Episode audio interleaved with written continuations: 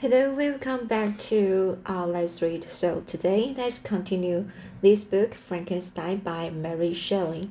So here, let's start uh, from the, the middle section of chapter 23.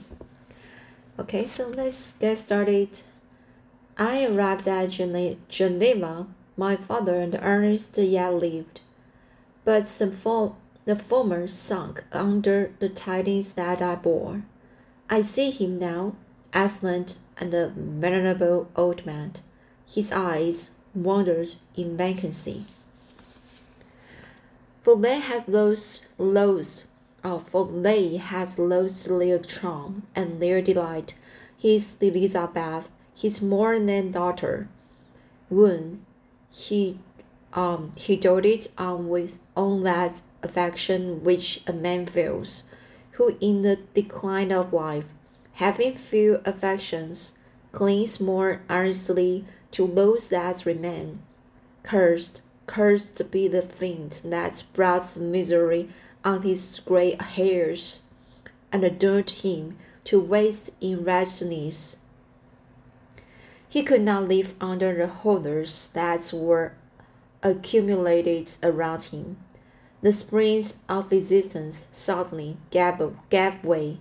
He was unable to rise from his bed, and in a few days he died in my arms. What then became of me? I know not. I lost the sensation, and chance and darkness were the only objects that pressed upon me. Sometimes, indeed, I dreamt that I wandered in flowery meadow, meadows and pleasant vales with the friends of my youth. But I awoke and found myself in the dungeon.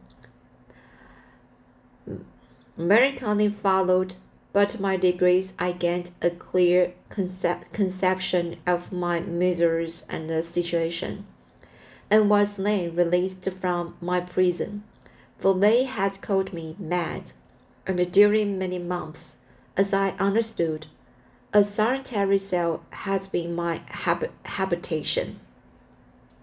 Liberty, however, had been an useless gift to me had I not, as I awakened to reason, at the same time awakened to revenge, as the memory of past misfortunes, um, as the memory of past misfortunes pressed upon me, I began to reflect on their cause. The monster whom I had created, the miserable demon whom I had sent abroad into the world for my destruction.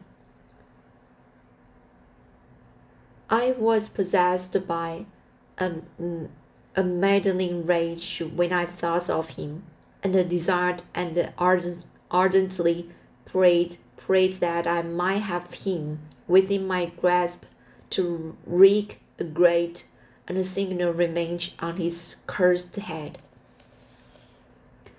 Nor did my hate long confine itself to useless wishes. I began to reflect on the best means of securing him, and for this purpose, about a month after my release, I repaired to a criminal judge in the town and told him that I had an accusation to make, that I knew the destroyer of my family, and that I required him to exert him his whole authority for, for, the, uh, for the apprehension of the murderer. The magistrate listened to me with attention and kindness. Be assured, sir, said he, no pains or exertions on my part should be spared to discover the villain. I thank you, replied I. Listen, therefore, to the de deposition that I have to make. It is indeed a tale so strange that I should fear you would not credit it were there not something in truth which however wonderful, forces conviction. The story is to is to um, connect it to be mistaken for a dream, and I have no motive for falsehood. My manner, as I last addressed him, was impressive but calm. I had formed, in my in my own heart, a resolution to pursue my destroyer to death, and this purpose quieted my agony, and for an eternal reconciled me to life.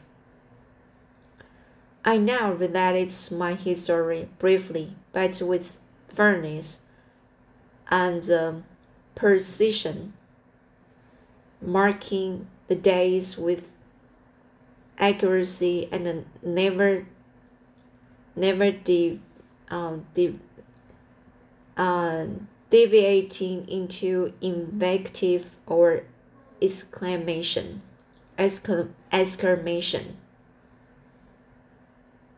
the magistrate the magistrate appeared at first perfectly incredulous but as i continued he became more attentive and interested. I saw him sometimes shudder with horror, at others a lively surprise unmingled with disbelief was painted on his countenance. When I had concluded my narration, narration, I said, This is the being whom I accuse, and for whose seizure and punishment I call upon you to exert your whole power. It is your duty as a magistrate, and I believe and hope that your feelings as a man will not revolt from the execution of those functions on this occasion. This address caused a considerable change in the in the physi- physiognomy busy um so this word is uh, a physiognomy. This address caused a considerable change in the physiognomy, physiognomy, physiognomy, physiognomy of my own auditor. He had heard my story with that half kind of belief, belief that is given to a tale of spirits and the supernatural events, but when he was called upon to act officially in consequence, the whole tide of his incredulity returned. He, however, answered smilingly, I will willingly afford you every, every aid in your pursuit. But the creature of whom you speak appears to have powers which would put all my exertions to defiance. Who can follow an animal which can traverse the sea of ice and inhabits caves and dens where no man would venture to intrude? Besides, some months have elapsed since the commission of his crimes, and no one can conjecture to what place he was wandered, or what region he may now inhabit. inhabit. I do not doubt that he hovers near the spot which I inhabit, and if he was indeed taken refuge in the in the Alps, Alps, he may be haunted like the the chamois and destroy it as a beast of prey. But I perceive your thoughts. You do not credit, credit my narration, narrative, narrative, and do not intend to pursue my enemy with the punishment which is his desert. As I spoke, rage sparkled in my eyes. The magistrate was intimidated. You are mistaken, said he. I will exert myself, and if it is in my power to seize the monster, be assured that he shall suffer punishment uh, proportionate to his crimes. But I fear from what you have yourself described to his um, properties that this will prove impracticable and lost while every proper measure is pursued, you should make up your mind to disappointment. They cannot be, but all that I can say will be of little avail. My revenge is of no moment to you. Yes, while I follow it, I allow it to be advised. I confess that it is the devouring and the only patient of my soul. My rage is unspe- unspeakable when I reflect that the murder, when I have turned loose upon society, still exists. You refuse, you refuse my just demand. I have but one resource. But I devote myself either in my life or death to his destruction. I trembled with excess of agitation as I said this. There was a frenzy in my manner and something, I doubt not, of that haunting fierceness which the martyrs of old are said to have possessed.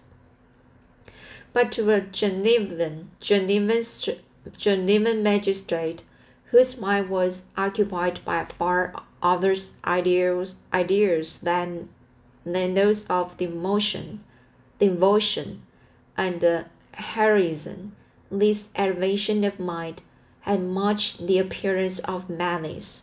He endeavored to soothe me as a nurse of uh, as a nurse does a child, and um, reverted to my tale as the effects of delirium.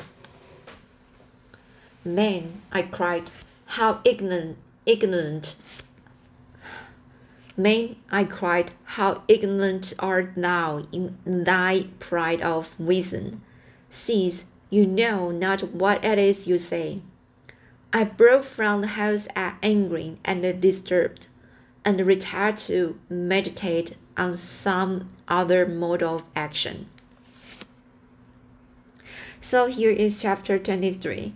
Um, for the Frankenstein, just want to pers- uh, just want to persuade uh, the the the Genevan magistrate to help him to catch the the demon, but uh, uh, he then he found out the Genevan magistrate uh, had had uh, had uh, some uh, consideration about um, maybe he, this own description was uh, only the effects of of the real uh, delirium from Frankenstein. So uh, suddenly the the the Frankenstein just felt so angry and uh, just um uh just laughs and uh, want to found out everything uh, by himself.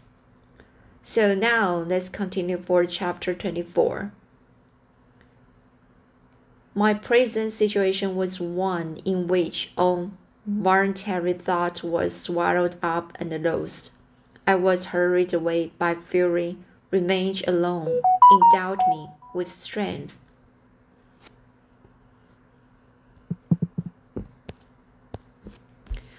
Uh, sorry, I just repeated. Chapter 24. My present situation was one in which all voluntary thought was swallowed up and lost. I was hurried away by fury, revenge alone, endowed me with strength and a composure. It molded my feelings and allowed me allowed me to be calculating and calm.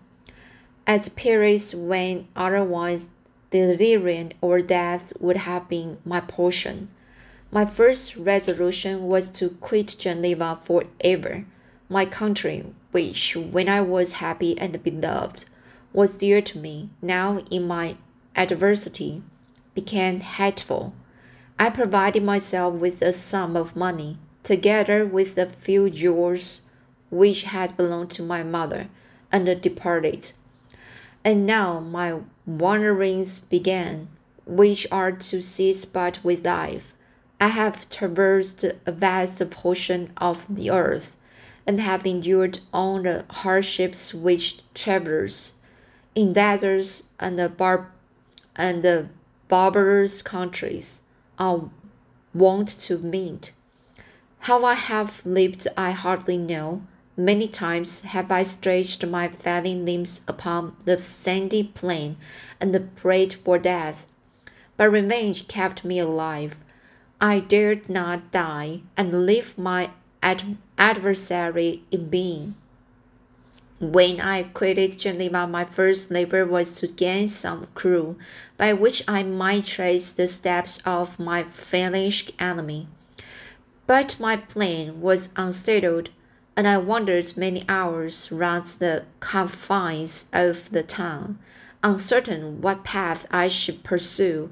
As night approached, I found myself at the entrance of of the sem- uh, of the uh, uh, sem- cemetery where William, Elizabeth, and my father reposed. I entered it and approached the tomb, which marked their graves. Everything was silent, except the leaves of the trees, which were gently agitated by the wind. The night was nearly dark, and the scene, who would have been silent and and affecting even to an uninterested observer. The spirits of the departed seemed to fleet around and to cast a shadow, which was felt but not seen, around the head of the mourner. The deep grief which this scene had at first excited quickly gave way to rage and despair. They were dead, and I lived. Their murderer also lived, and to destroy him, I must drag out my weary existence. I knelt on the graves and kissed the earth, and with quivering lips exclaimed, By the sacred earth on which I kneel, by the shades that wander near me, by the deep and eternal grief that I feel.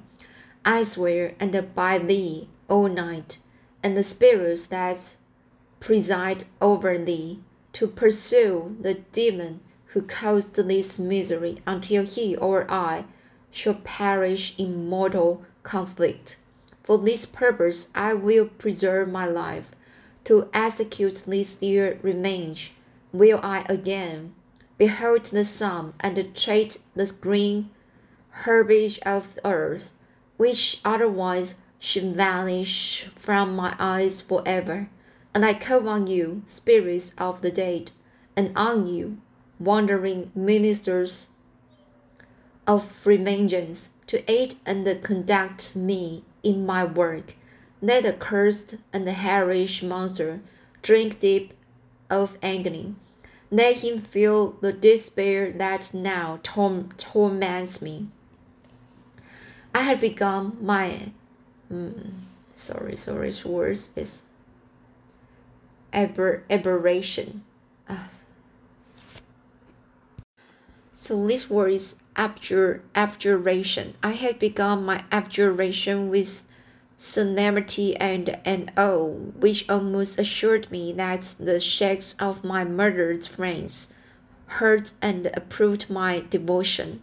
But the furies possessed me as I concluded, and rage checked my utterance. I was answered through the stillness of night by a loud and fiendish laugh, laugh, but a loud and fiendish laugh it rang on my ears long and heavily. The mountains re-echoed it, re-echoed it, and I felt as if all hell surrounded me with mockery and laughter. Surely in that moment I should have been possessed by frenzy and have destroyed my miserable existence. But that my vow was heard and that I was reserved for vengeance. Laughter died away when a well-known and appalled voice apparently apparently close to my ear addressed me in an audible whisper. I'm satisfied, miserable wretch. You have determined to live, and I am satisfied. I darted towards the spot from which the sound proceeded, but the devil eluded my grasp. Suddenly, the broad disk of the moon arose and shone full upon his ghastly and distorted shape as he fled with more than mortal speed. I pursued him, and for many months this has been my task. Guided by a slight clue, I followed the the windings. Sorry, I far, followed the windings of the Rhone, but mainly the blue Mediter Mediterranean appeared, and uh, by the strange chance, I saw the fiend enter by night and hide himself in the vessel bound for the Black Sea. I took my passage in the same ship, but he escaped, I know not how. Amidst the wilds of Tartary and Russia, Russia, although he still evaded me, I have ever followed in his track. Sometimes the peasants, scared by this horrid apparition, appar apparition, informed me of his path. Sometimes him himself, who felt that if I lost all trace of him, I should despair and die, left some mark to guide me. The snows descended on my head and I saw the print of his huge step on the white plain. To you first entering on life, to one care is new and agony unknown. How can you understand what I have felt and still feel? Cold, want, and fatigue were the least pains which I was destined, uh, des- destined destined to endure. I was cursed by some devil, and carried about with me my eternal hell. Yet still a spirit of good followed and directed my steps, and when I most murmured, would suddenly ex, um, would suddenly extricate, extricated me from seemingly insurmountable difficulties. Sometimes, when nature, overcome by hunger, sunk under the exhaustion, a repast was prepared for me in the deserts that restored and inspirited me. The fare was indeed coarse, such as the peasants of the exhaustion. Exhaustion sorry on the so sometimes when nature overcome by hunger sunk under the exhaustion the ex, exhaustion. A repast was prepared for me in the desert that restored restored oh sorry that restored and spirited me. The fare was indeed coarse such as the peasants of the country are, but I will not doubt, doubt but I will not doubt that it was set there by the spirits that I had invoked to aid me. Often when all was dry, the heavens cloudless, and I was parched by thirst, a slight cloud would, would bedim the sky, shed the few drops that revived me, and then vanish.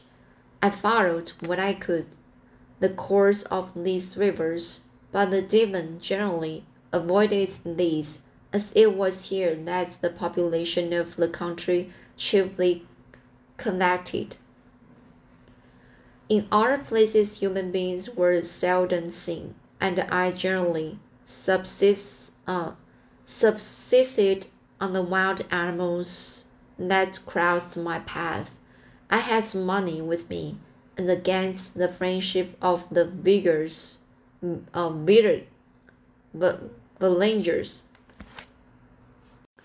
Um, friendship of the villagers by distributing it, or I brought with me some food that I had killed, which after taking a small small part, I always presented to those who had provided me with the fire and and the utensils for cooking. My life as it passed last was indeed helpful to me, and it was during sleep alone that I could taste joy. Oh, blessed sleep! Often when most miserable, I sank to repose, and my dreams lulled me even to rapture. The spirits that guided me had provided these moments, or rather hours of happiness, that I might retain strength to fulfill my pilgrimage. Pilgrimage. Deprived of this respite, respite, respite, of this respite, I should have sunk under my hardships. During the day, I was sustained and inspirited by the hope of night, for in sleep I saw my friends, my wife, and my beloved country. Again, I saw the, the benevolent countenance of my father, heard the silver tones of my Elizabeth's voice and beheld Clerval enjoying health and youth. Often, when wearied by a toilsome march, I, I persuaded myself that I was dreaming until night should come, and that I should then enjoy reality in the arms of my dearest friends. What agonizing fondness did I feel for them? How did I cling to their dear forms? as sometimes they haunted even my waking hours, and persuade myself that they still lived. At such moments, vengeance that burnt within me died in my heart, and I pursued my path towards the destruction of the demon more as a task enjo- enjoined by heaven, enjoined as the enjoined by heaven as the mechanical impulse of some power of which I was unconscious, than as the than as the ardent desire of my soul. What his feelings were when I pursued, I cannot know. Sometimes, indeed, he left marks in writing on the barks of the trees, or cut in stone, cut in cut in cut in stone that guided me and um, instigated my fury. My reign is not yet over. These words were legible in one of these inscriptions. You live, and my power is complete. Follow me. I seek the everlasting ices of the north where you will feel the misery of cold and frost to which I am impassive.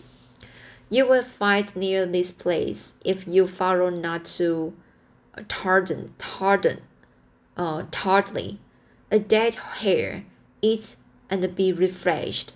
Come on, my enemy, we have yet to wrestle my hour for our lives but many hard and miserable hours must you endure until that period shall arrive. Scoffing devil, again do I vow vengeance, again do I devote thee, miserable fiend, to torture and death. Never will I give up my search until he or I perish, and then with what ecstasy, ecstasy, should I join my Elizabeth and my departed friends, who even now prepare for me the re- reward reward of my tedious toil and the horrible pilgrimage. As I still pursued my journey to the northward, the snows thickened and the cold increased in a degree almost too severe to support. The peasant the peasants were shut up in their hovels, and only a few of the most hardly ventured forth to seize the animals when starvation had forced from their hiding places to seek for prey. The rivers were covered with ice and no fish could be procured, and thus I was cut off from my chief article of maintenance. Maintenance. Maintenance. So this is uh, the middle of the the uh, almost we uh, I have read uh, uh, in the uh, no only the of the former the former part of the chapter 24 uh, we still have the long story uh, in the chapter ch chapter 24 so um, but this is the final chapter in this in this book. So i will continue next time. So in this chapter 24 so far um, the frankenstein just um, uh, want to wanted to describe uh, how the process of him to uh, uh, to to pass his uh, following life uh, to just pursue the demon and uh, try his best to catch him. Alright, so let's continue it next time.